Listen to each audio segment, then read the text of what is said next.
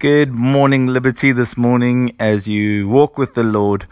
May grace and peace be yours in abundance in the knowledge of God and of Jesus our Lord.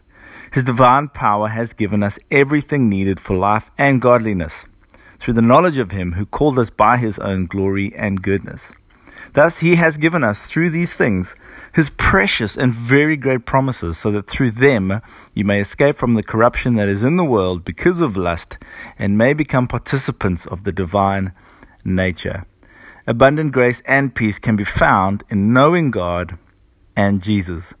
A greater knowledge of God results in greater peace and greater enabling to live a godly life. Devotion to Scripture is more than a good habit. Through growing in acquaintance with the Holy Scriptures, we grow in knowledge and understanding of just who the Holy Spirit reveals God and Jesus to be.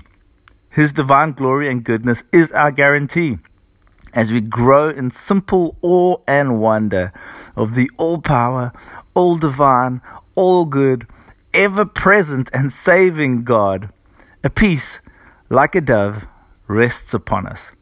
God does not mince his words, but rather his word is his promise, and nothing can stop him from fulfilling his promises. We are saved from corruption and into his divinity.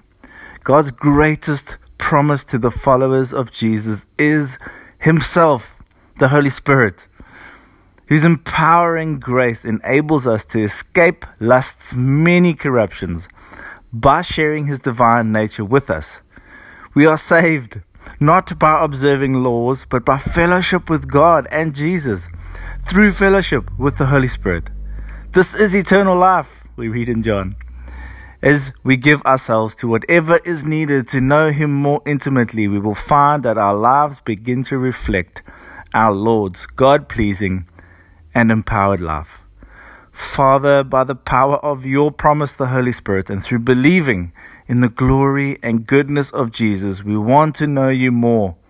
Guide us today to be devoted to the things which draw us closer to the knowledge of you. Saint of Liberty, may grace and peace be yours in abundance today in the knowledge of God and of Jesus, our Savior.